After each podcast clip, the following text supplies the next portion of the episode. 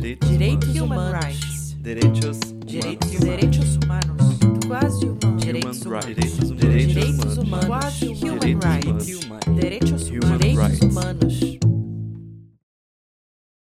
Olá, esse é o Máquina de Direitos, o podcast que mostra como giram as engrenagens do Sistema Interamericano de Direitos Humanos. Eu sou Flávia Piovesan, professora doutora em Direito e atualmente integro a Comissão Interamericana de Direitos Humanos. Aqui nós vamos conversar com diversos atores do sistema para que a nossa atuação seja melhor compreendida, mesmo por quem não faz parte das instituições e organizações que compõem o sistema. A ideia é justamente abrir as portas para que os diálogos sigam para além do programa. Portanto, sejam todas e todos muito bem-vindos e bem-vindas.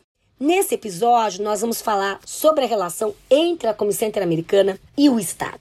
E aqui eu lembro que todos os períodos de sessão nós temos um dia dedicado a construir diálogos com os estados, diálogos fluidos e transparentes com os estados. Portanto, em geral, temos um dia dedicado a quatro blocos de estados. Temos diálogos com os representantes dos estados da América do Sul, dos estados da América Central, dos estados do Caribe e da América do Norte, sempre buscando apresentar quais são as nossas inquietudes, os nossos, as nossas fortalezas, os nossos desafios e recebendo dos estados muitas vezes críticas, recomendações, sugestões. O professor Cansar Trindade tem uma frase que me parece muito lapidar.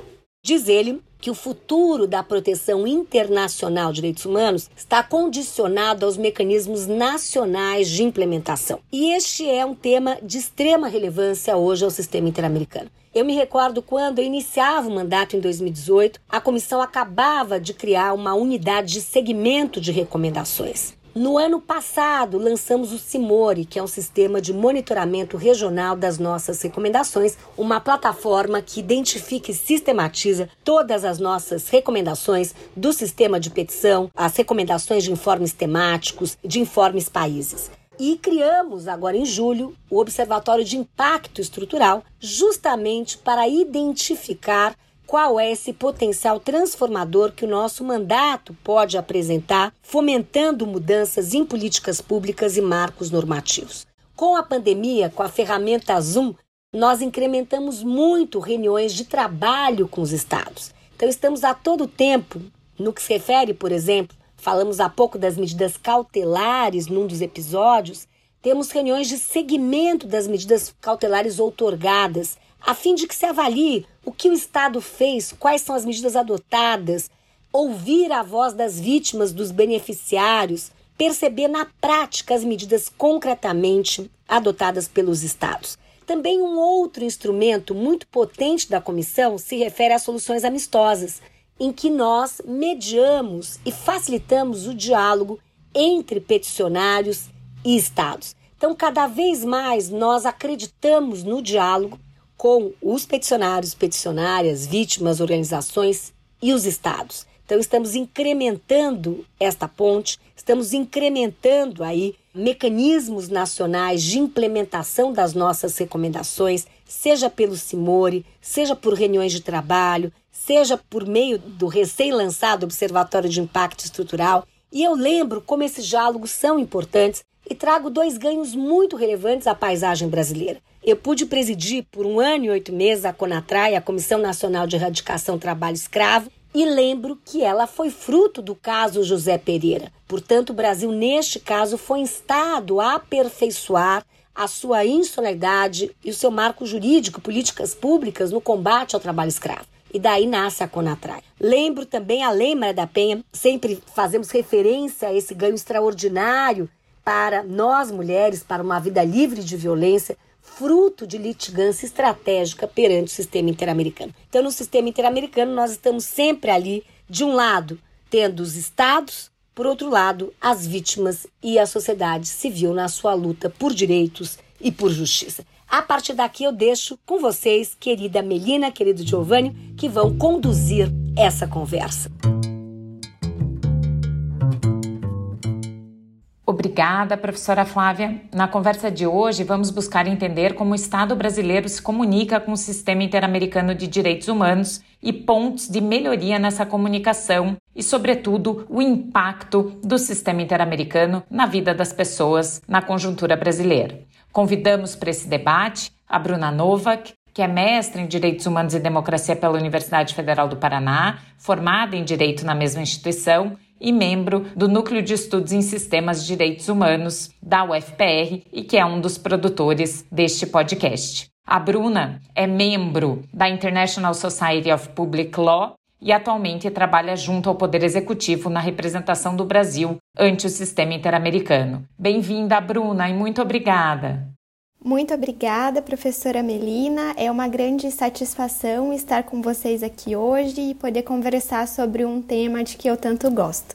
Nós vamos também conversar com o Dr. Luiz Lanfred, que é magistrado no Tribunal de Justiça de São Paulo e atualmente juiz auxiliar da presidência do Conselho Nacional de Justiça e coordenador do DMF, também do CNJ.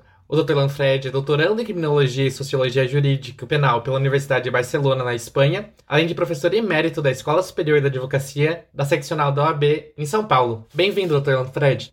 Olá, Giovanni, muito obrigado. Agradecendo pelo convite para este projeto muito interessante da Máquina de Direitos. Também a professora Melina, a professora Flávia. É uma alegria muito grande estar aqui com vocês. Bom, eu já vou começar perguntando para Bruna, em geral, como é que o Brasil se organiza para atuar no sistema interamericano? Bruna, como é que é feita a divisão de atribuições entre a Advocacia Geral da União, o Ministério das Relações Exteriores, o Ministério de Direitos Humanos, o Ministério Público? Quais são os atores e as atoras que participam dessas interações e diálogos? Obrigada, professora. Especificamente sobre a atuação do Estado brasileiro no sistema interamericano, eu entendo que nós podemos separá-la em duas facetas. Uma faceta de representação ou defesa do Estado e uma faceta relacionada ao cumprimento das decisões dos órgãos do sistema interamericano. Na parte da representação do Estado, nós costumamos dizer que ela é pelo menos tripartite porque existem três órgãos da União Federal que atuam nessa representação. O primeiro é o Ministério das Relações Exteriores, que é responsável justamente por coordenar a representação do Estado brasileiro, tanto nas reuniões de trabalho quanto nas audiências públicas que são convocadas pela Comissão e pela Corte Interamericana de Direitos Humanos. O Itamaraty, então, ele é responsável por fazer essa ponte na comunicação dos órgãos do Estado brasileiro com os organismos internacionais de direitos humanos. Então, toda e qualquer manifestação que chegue ao Brasil ou que saia do Brasil passa por esse crivo e por essa avaliação que é feita pelo Itamaraty. Numa esfera mais da defesa jurídica do Estado, é a Advocacia Geral da União que concentra essas atribuições. Então, durante todo o processo interamericano, a AGU ela cuida da defesa jurídica num sentido mais estrito. Então, por exemplo, perante a Comissão Interamericana, é a AGU quem elabora todas as manifestações na fase de admissibilidade de uma petição, posteriormente na fase de mérito, e aí, na sequência, se um caso ele é enviado à Corte Interamericana de Direitos Humanos, é a Advocacia Geral da União que protagoniza tanto a elaboração da peça escrita do Estado, né, a contestação, quanto coordena a manifestação oral em audiência. Então é a AGU quem define a questão dos peritos, dos declarantes. Então nós costumamos dizer que a AGU ela é responsável por essas atribuições mais jurídico-formais da representação do Estado.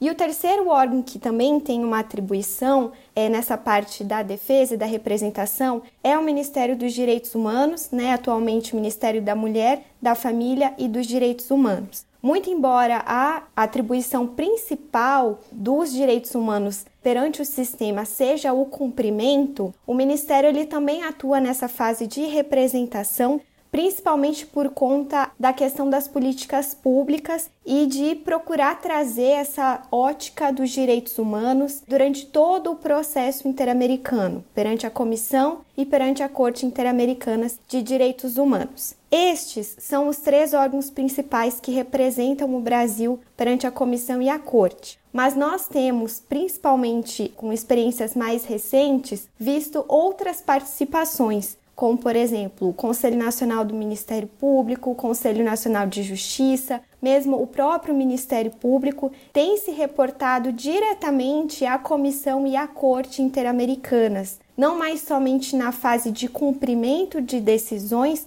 mas também durante outras etapas do processo interamericano. Então essa atuação do Brasil no sistema, ela é bastante complexa por conta disso, né? Por essa multiplicidade de atores que devem necessariamente estar concatenados com vista à melhor representação e também ao melhor cumprimento dos pronunciamentos interamericanos.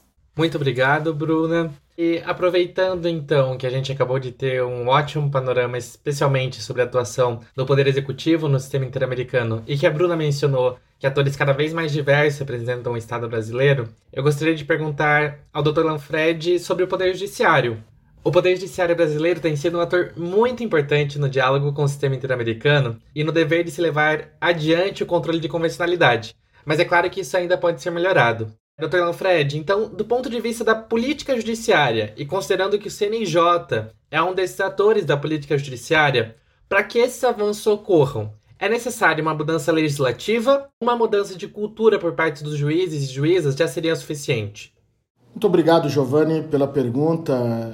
Eu compreendo que o sentido do Poder Judiciário é justamente garantir a realização prática dos direitos humanos. Os direitos humanos que estão contemplados na própria Constituição Federal decorrem de tratados internacionais e se espraiam pela legislação ordinária eu não vejo a necessidade de mais amplitude normativa do que as que já estão contempladas, senão efetivamente um engajamento mais efetivo do Poder Judiciário pela sua é, realização. É nesse sentido que os juízes devem, sobretudo, enxergar-se como juízes interamericanos, juízes internacionais que realizam controle de convencionalidade para garantir justamente a efetividade desses direitos que esses direitos sejam realmente representativos de uma cultura, esta cultura que o Conselho Nacional de Justiça ele vem é, empreendendo uma série de projetos, uma série de é, atividades a fim de contemplar o juiz a partir dessa posição mais significativa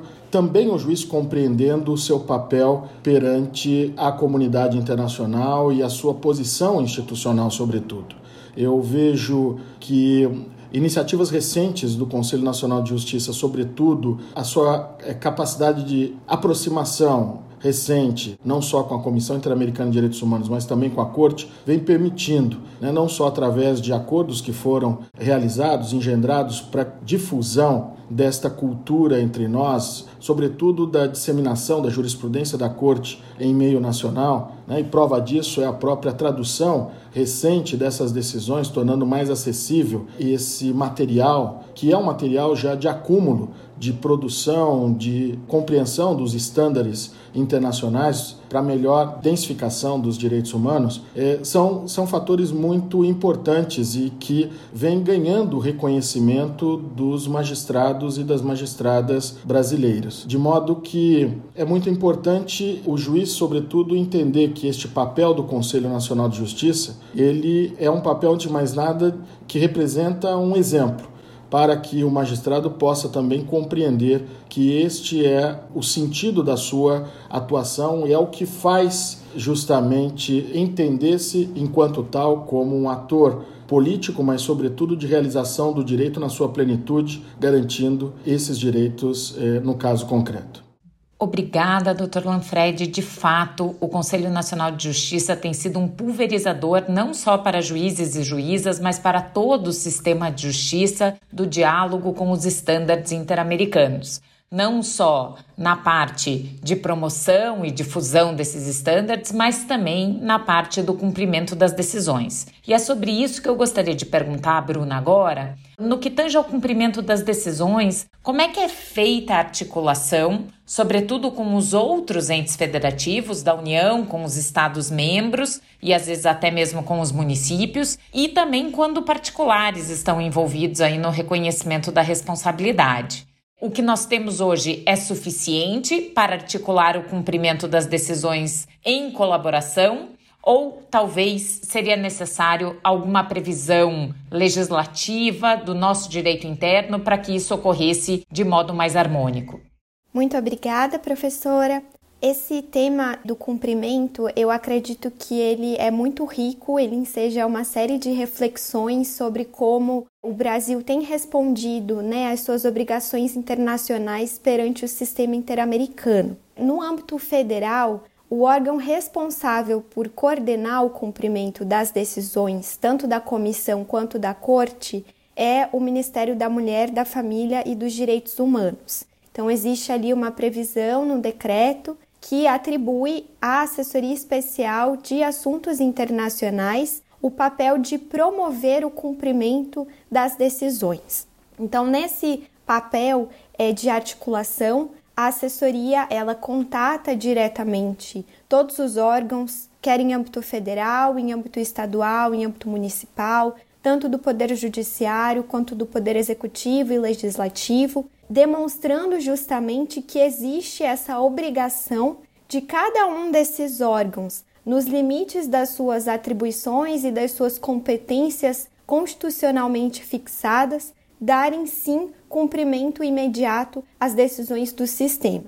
Então, são é, realizadas reuniões, hoje um pouco mais virtualmente. Também são feitas missões em loco para uma conversa mais próxima, por vezes com os governadores dos estados principalmente. Haja vista que a maioria das medidas de reparação que constam das decisões da comissão e da corte, elas são direcionadas aos estados federados. Então, isso demanda um esforço por parte da União, justamente de trazer essa obrigatoriedade das sentenças e das decisões da comissão, porque às vezes isso ainda suscita algumas dúvidas, não só nos operadores do direito, mas nos gestores públicos de uma forma geral. Em relação à questão de um contato com as representações das vítimas, os peticionários, tanto os órgãos federais quanto estaduais e municipais procuram ter esse diálogo, justamente porque as decisões do sistema,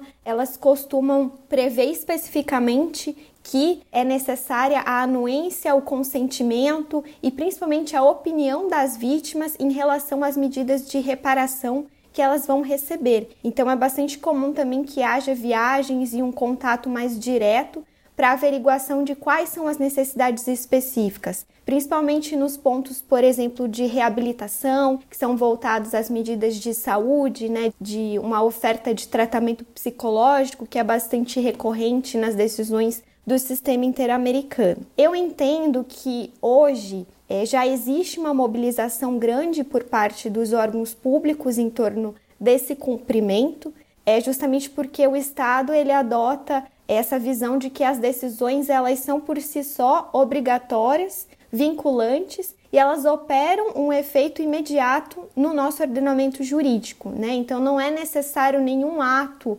executivo, não é necessária a expedição de nenhuma lei ou decreto que traduza essa obrigatoriedade. Esses efeitos eles se operam automaticamente. A questão é que, como eu comentei anteriormente, ainda existem dúvidas, principalmente sobre o que é o sistema interamericano. Então, eu entendo que uma iniciativa legislativa, como por exemplo uma lei ponte, sobre a qual muito se fala, ela não é imprescindível para o cumprimento, mas ela seria interessante para trazer de uma forma um pouco mais certeira essa questão da obrigatoriedade do cumprimento das decisões para talvez esclarecer que os órgãos devem dar esse cumprimento de acordo com o que já está estabelecido no nosso ordenamento, na Constituição e nas leis ordinárias, e também para trazer um pouco mais de certeza em relação ao pagamento das indenizações, né, as medidas de cunho pecuniário, que por vezes ainda passam por discussões de interesse político acerca da sua implementação. Então, de uma forma geral, eu acho que esse é, é um panorama né, de como o Estado se organiza para cumprir as decisões. E, doutor Lanfred, ainda continuando nesse tema do cumprimento das decisões da Corte Interamericana, da Comissão Interamericana, recentemente, a Corte Interamericana, especialmente, tem tido a prática de chamar o CNJ para audiência de supervisão do cumprimento de suas sentenças. Aconteceu, por exemplo, no caso Favela Nova Brasília versus Brasil. Como o senhor vê essa aproximação entre o sistema interamericano e o CNJ nessa fase do sistema de petições e casos? e no que essa participação do CNJ diretamente nessas audiências pode auxiliar tanto nesse processo de reparação, mas também como na construção dessa cultura de magistratura interamericana que o senhor mencionava. Obrigado, Giovanni. Ótima pergunta. É, recentemente, o Conselho Nacional de Justiça, até como uma forma de coroar as inúmeras iniciativas aqui já desencadeadas, né, é, dando é, sentido a muitas das expressões dos eh, documentos mais importantes que para nós significam até a própria estrutura do sistema interamericano, mas sobretudo que eh, reconhecem a plenitude dos direitos do cidadão interamericano, e eu digo aqui basicamente Convenção Americana de Direitos Humanos, eh, o Conselho, numa aproximação inédita com a Corte, final do ano passado, eles celebram um termo de cooperação que acaba resultando também na construção de uma estrutura interna no, dentro do próprio Conselho Nacional de Justiça, que é a chamada Unidade de Monitoramento e Fiscalização das Decisões da Corte. O plenário do Conselho aprovou essa resolução no final do ano passado. Nós já, vamos, então, portanto, para um ano da criação dessa estrutura e essa resolução acabou publicada no início desse ano. É a resolução 364 do CNJ, que para nós representa um marco na medida em que coloca definitivamente o Conselho nesse cenário é, de comprometimento com a efetividade não só do funcionamento, mas da realização prática do sistema interamericano. A partir de então, por deferência da Corte, o Conselho tem sido chamado a participar de inúmeras atividades, tem sido estimulado a intervenções das mais variadas naturezas, mas sempre com um sentido complementar. O Conselho, nessa perspectiva, ele não é representação do Estado. E aqui a Bruna fez uma explicação muito, muito coerente, muito abrangente sobre o sentido da representação de, do Estado e a quem ele toca, que é efetivamente, originariamente, ao Poder Executivo. A intervenção do Conselho perante a Corte nessas situações, ela tem um outro viés que é um viés muito próximo de um amigo da corte. É, ele entra numa perspectiva de uma estrutura de apoio à corte nas suas decisões, trazendo, portanto, outros elementos, outras informações. E aqui é nesse sentido que o Conselho tem participado é, nessa perspectiva dessas reuniões. E no que faz, o Conselho assume compromissos perante a Corte a fim de auxiliar o Estado brasileiro na execução dessas medidas, sejam as provisórias, sejam as medidas definitivas que decorram das sentenças. E o faz, sobretudo, Giovanni, numa perspectiva que o Conselho aprendeu e realiza isso muito bem nos seus 16 anos de existência, que é uma avantajada capacidade de agregação, de interlocução interinstitucional, portanto, facilitando né, o, o contato e também estimulando as instituições a conversarem para resolver os problemas comuns. E isso vem em auxílio, não em substituição. Então, nós temos aqui uma experiência que vem sendo testada junto ao Conselho, é uma boa prática interamericana. Não há precedente dessa estrutura em outros países, até a própria Corte eh, tem se preocupado muito com o funcionamento dessa estrutura, porque justamente a intenção, dando certo, né, como vem dando, é levar essa experiência para outras nacionalidades, para outras representações. E nós temos aqui, nessas quatro participações que já foram feitas, resultados e avanços significativos, Bruna sabe muito bem disso, promovendo uma articulação muito mais entrosada, né, criando sinergias e pontes de contato para que o Estado brasileiro ele possa realmente apresentar-se diante do cenário internacional, cumprindo, portanto, com as suas determinações. Para além disso, a estrutura da UMF, da Unidade de Monitoramento e Fiscalização das Decisões da Corte, também tem outros mandatos. E esses mandatos são justamente aqueles convergentes com a pretensão de reforço da cultura de direitos humanos, mostrando para o juiz os caminhos e as necessidades que tem é, no sentido de harmonizar não só o entendimento do, da legislação e da Constituição Federal àquilo que prevêem os tratados internacionais. Então, nós temos aqui uma série de atividades que estão sendo buscadas paralelamente como capacitações do Judiciário Nacional, é, como traduções de documentos importantes, enfim, é, trazendo uma universalização do conhecimento e da própria jurisprudência e das práticas né, inerentes ao sistema interamericano, é, internalizando-as nacionalmente, a fim de que isso possa ficar muito mais palatável e, e, de fácil acesso e percepção a todos os atores do sistema de justiça, sobretudo os do poder judiciário, os juízes e as juízas brasileiros. Este empenho do Conselho vem traduzindo, portanto, nesse compromisso de dar sentido, mas, sobretudo, devotar respeito né, a, a, esta forma que, sobretudo, representa uma forma de evolução na maneira como nós, atores políticos e poder público, podemos corresponder aos compromissos que assumimos internacionalmente. Obrigada, Dr. Lanfred, por compartilhar conosco essa boa prática interamericana que o Conselho Nacional de Justiça tem levado adiante num trabalho de fato de semear uma nova cultura de direitos humanos dentro não só da magistratura, mas também de todo o sistema de justiça. Infelizmente, nós já estamos chegando na parte final do nosso episódio. O papo está muito bom, mas infelizmente estamos chegando na parte final e sempre nesse momento temos uma pergunta de uma representante da magistratura. Hoje temos a honra de ter a participação da ministra Maria Elizabeth Guimarães Teixeira Rocha, ministra do Superior Tribunal Militar desde 2007 primeira mulher a ser nomeada para esse cargo e primeira mulher a assumir a presidência do STM em 206 anos. Vamos ouvi-la. Direitos, Direitos humanos. humanos. Antes de mais, quero cumprimentar as professoras Melina Faquin e Flávia Piovesan e o Dr. Giovanni Padovan pela brilhante ideia de realizar este podcast para semear e difundir a cultura dos direitos humanos. E a pergunta que faço é: o Brasil reconheceu como obrigatória de pleno direito a competência da Corte Interamericana de Direitos Humanos, bem como se obrigou, nos termos do artigo 68.1 da CADH, a cumprir suas decisões. Enfatize-se ter o parágrafo 3 do artigo 5 da Lei Maior possibilitado o controle convencional das normas infraconstitucionais.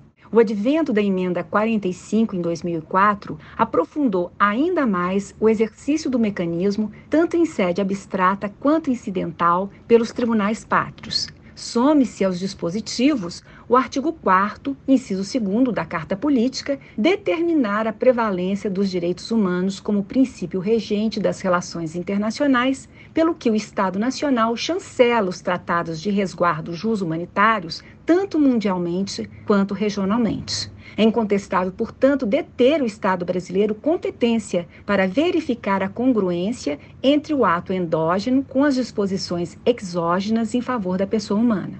E dessa verificação decorrem a convalidação ou a invalidação do ato nacional contrário ao ordenamento externo. E aqui estou a me referir não só às leis, mas às próprias normas constitucionais. Certo que a convencionalidade pode ser exercida externamente nos tribunais, quando a atuação judicial interna tiver sido omissa, ou em razão da congruência da dupla compatibilidade material que norteia as chamadas cláusulas de diálogo consistentes no exame da normatividade doméstica para fazer prevalecer regramentos que tragam mais benefícios à humanidade. A questão que coloco então é como exercitar este controle, na medida em que o STF, ao editar a súmula vinculante 25, que vedou a prisão do depositário judicial e conferiu efeito paralisante sobre toda a legislação infraconstitucional em contrário, perdeu oportunidade preciosa ao não atribuir status magno aos tratados de direitos humanos e não declarar a inconvencionalidade do artigo 5 inciso 67 da Constituição da República Federativa do Brasil. Obrigado, professora Melina. É, é uma alegria também receber esta pergunta da querida ministra Maria Elizabeth, que mostra, portanto, um desafio ainda para o Judiciário Nacional a perspectiva de compreender realmente eh, o papel do sistema interamericano e a sua importância para a definição dos limites e também da própria extensão, como devemos compreender a amplitude e a abrangência dos tratados internacionais entre nós. Nós temos realmente a Corte Suprema como aquela que se pronuncia a respeito eh, do direito pátrio e das questões relacionadas à extraterritorialidade né, de uma maneira efetiva. É, efetivamente, nós temos a partir daí o espelho de toda a repercussão jurisprudencial correspondente. É, é importante perceber que a jurisdição da corte entre nós, eu costumo dizer que 20, 30 anos para o direito é como o dia de ontem que passou. Nós estamos construindo né, toda uma cultura a respeito de algo absolutamente novo para nós. Né? E muitos dos é, intérpretes é, do direito, não apenas do judiciário, mas também fora do judiciário, ainda compreendem o sentido do sistema interamericano, talvez de uma maneira não tão abrangente quanto a necessária. De modo que eu creio que tudo isso é uma questão eh, de tempo, professora Melina, eh, ministra Maria Elizabeth, né, no sentido de permitirmos-nos eh, chegar né, a construções realmente que sejam significativas para a repercussão de uma convenção americana no seu sentido mais abrangente. Né? Nós vemos hoje, eh, por exemplo, as manifestações que emanam da Corte Europeia de Direitos Humanos com uma força eh, sobre os judiciários nacionais europeu de uma comunidade europeia, né, com uma consistência própria de um tempo que eles tiveram a mais de maturação de compreensão desse sistema que o nosso ainda estamos nessa evolução. Eu acredito que tudo isso é algo que depende justamente de, desse tempo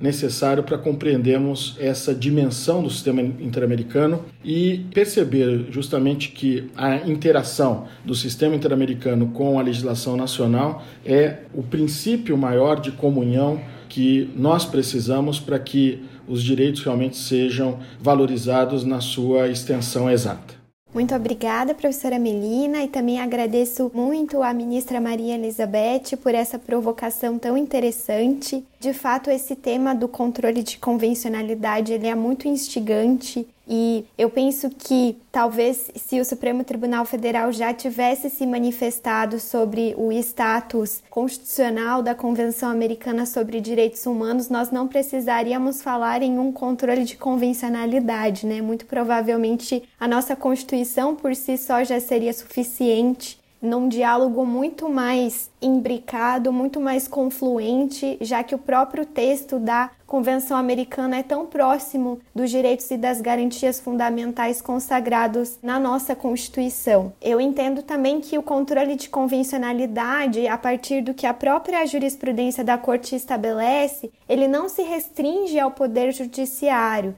Né? Então, hoje nós falamos muito sobre ter juízes e juízas interamericanos e interamericanas, mas eu entendo que a partir do momento em que nós temos uma cultura em direitos humanos, nós podemos forjar esses diálogos de uma forma mais ampla, né, que não se restringe a um controle das nossas leis e dos atos normativos que são editados, nem das próprias decisões judiciais, Então, eu penso que o sistema interamericano, o corpus iuris interamericano, uma vez irradiado no nosso ordenamento, ele tem essa força né, de, de trazer uma transformação não só para a letra da lei ou para as decisões em si, mas principalmente na adoção de políticas públicas, na forma pela qual medidas de reparação devem ser adotadas em prol das vítimas né, e dos seus direitos que são constantemente violados. Então eu concordo muito com a fala do Dr. Lanfred nesse sentido, né, de que é necessário construir essa cultura, esse pensamento, apesar de tantos obstáculos de cunho formal e às vezes alguns impedimentos políticos, ainda assim eu enxergo que a nossa ordem constitucional, os nossos tribunais, os nossos gestores têm se aberto cada vez mais ao sistema interamericano, né? Então que os nossos diálogos possam ser cada vez mais fortalecidos. Agradeço muito a ministra Maria Elizabeth pela instigante questão e ao Dr. Lanfred e à doutora Bruna pelas respostas tão excelentes dadas. De fato, controlar a convencionalidade é um dever do Estado, de todos os seus poderes constituídos, e é uma parte também muito importante do diálogo com o sistema interamericano. Eu queria agradecer muitíssimo Dr. Lanfred, Bruna, pela nossa conversa. Infelizmente, nosso episódio chegou ao fim, mas agradecemos muito por estarem conosco, justamente semeando essa nova cultura de direitos humanos e que esse podcast possa ser um instrumento nesse processo de transformação. Professora Melina, nós que ficamos agradecidos de poder participar dessa contribuição tão significativa. É, realmente, iniciativas como essa permitem, portanto, uma melhor difusão e compartilhamento do conhecimento.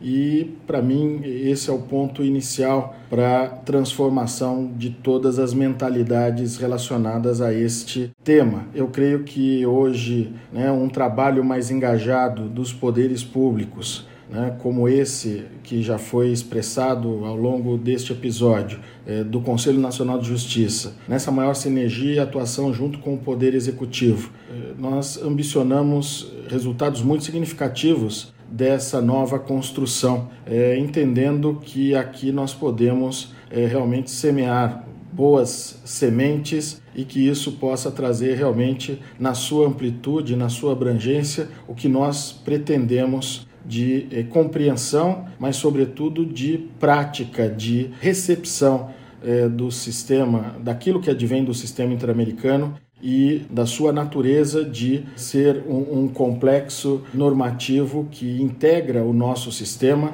sobre o qual justamente a ele aderimos espontaneamente, e é nessa perspectiva que devemos fazer dele realmente algo supremo na perspectiva da sua é, integração à legislação nacional e à nossa, ao nosso convívio é, do dia a dia. Muito obrigado pelo convite e desejo sucesso neste projeto. Muito obrigada, professora Melina, Giovanni. Foi um prazer enorme participar dessa iniciativa. Eu realmente fico muito satisfeita em poder fazer parte é, desses espaços em que o sistema interamericano tem sido cada vez mais comentado, estudado e difundido. É muito bom poder contar com o engajamento né, de todas as esferas do poder público, da academia, da sociedade civil, não só para estudarmos e pensarmos o sistema juntos, mas também para podermos colocá-lo em prática né, e tornar os direitos humanos cada vez mais efetivos. Então, eu agradeço muito a possibilidade de participar desse diálogo tão proveitoso e me coloco à disposição porque for necessário. Muito obrigada.